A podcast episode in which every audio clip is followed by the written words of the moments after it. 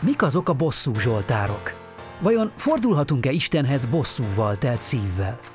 Miért szerepel József olyan kevésszer a Bibliában? És mégis milyen apa szerepet tölthetett be Jézus életében? Mit vihetünk imádságainkban az Úristen elé? Ezekre a kérdésekre válaszol a Hiszed vagy sem legfrissebb adásában Csűrös András, református lelkipásztor. Tartsanak velünk!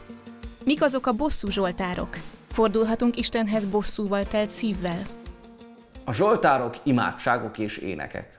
Sok zsoltárban párbeszéd van. Egyszer megszólal az ember, majd arra reflektál Isten. Vagy megjelenik az Istennel való párbeszéd, egyenesen vita is. Tehát a zsoltárokban nem minden egyes félmondat az Úr szava, hanem a kétkedő, kiáltó ember szava is ott van. Az európai gondolkodásban a bosszú egy önkényes, felindultságban elkövetett, a harag kiélésére irányuló cselekedetet jelent. Ám az Ószövetségben elsősorban egy jogtalanság, igazságtalanság megbüntetésére irányul. Tehát inkább az igazságszolgáltatást, a jogorvoslást, egy elszenvedett bűncselekmény megtorlását fejezi ki. Az Ószövetség egy kegyetlen korban szólal meg. A szemet szemért elv például ma nagyon durvának hangzik, pedig akkor kifejezetten korlátozta a bosszú mértékét, majd amikor elkezd kialakulni a közösség, a társadalom, úgy egyre több rétűbbek lettek a büntetések is.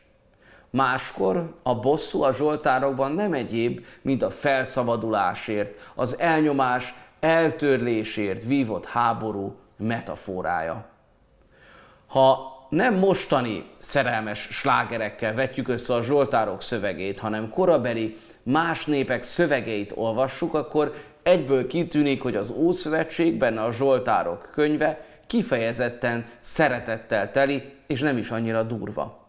Az erről a témáról szóló cikkében írja Kató Szabolcs Ferenc, hogy a Zsoltárban az igazságtalanság és a szorult helyzet tehetetlen állapota olyan érzelmeket gerjeszt a könyörgőben, amelyek szavai, szavaiban erőszakos képpé alakulnak. A bosszú fogalma és a bosszú zsoltárok csoportja az igazságtétel helyreállításának és a megfizetésnek azon folyamatát mutatják, amelyben helyet kapnak a heves érzelmek. Ezek az érzelmek pedig úgy határozzák meg a zsoltárok szövegének dinamizmusát, hogy a jogi háttér nem tűnik el, sőt inkább igazolja az érzelmek jelenlétét. A Zsoltár tehát nem képmutató. Egész lényét, érzéseit a Zsoltárosnak és a dühét is megosztja Istennel, remélve, hogy Isten igazságot és irgalmat hoz neki. Jézus Krisztus a bosszúk helyett, a dühösség helyett a szeretet radikalizmusát kínálja. Ez az, ami igazán előre mozdítja a világot. Ezért mi már nem bosszúval fordulunk Istenhez, mi már nem bosszúért könyörgünk Istenhez, hanem Krisztus szeretetén keresztül. Így amikor az Ószövetséget olvassuk, mindig új szövetségi szemüveggel te- tegyük. És akkor mindig felsejlik majd nekünk Jézus Krisztus, a szabadító alakja. Így legyen. Miért szerepel József olyan kevésszer a Bibliában?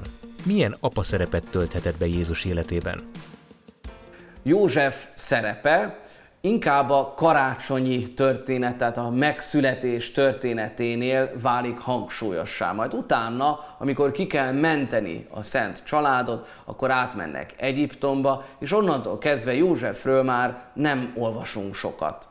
Azért is van ez így, mert a Szentírás sokszor olyan, mint egy színpad. Valaki föllép rá, a reflektor rávilágít, és amikor már nem olyan fontos az a karakter, már betöltötte a küldetését, akkor ő lelép a színpadról, és megy tovább az egész e, élet.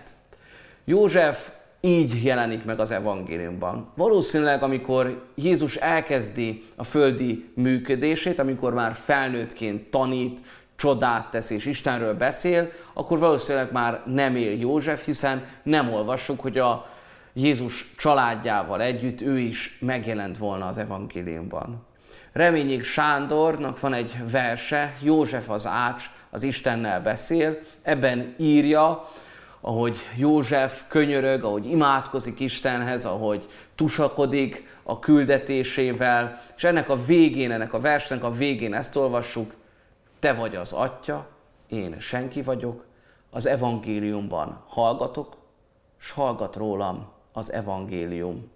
Hiszen József maga meglepő módon, ha újraolvassuk, akkor megfigyelhetjük, hogy József soha nem szólal meg az evangéliumban, csak teszi a dolgát, azt, amire Isten elhívta, azt, ami Istentől kapott küldetése volt.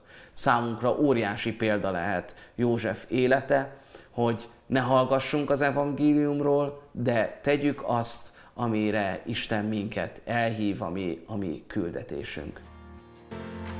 Köszönöm figyelmeteket! Továbbra is várjuk kérdéseiteket a hiszed vagy sem kukac református.hu címre. Jövő héten újabb epizóddal jelentkezünk. A mai műsor pedig most már nem csak a Magyarországi Református Egyház Facebook oldalán, valamint a Youtube-on nézhetitek újra, hanem visszahallgathatjátok a legnagyobb podcast felületeken is. Áldás békesség!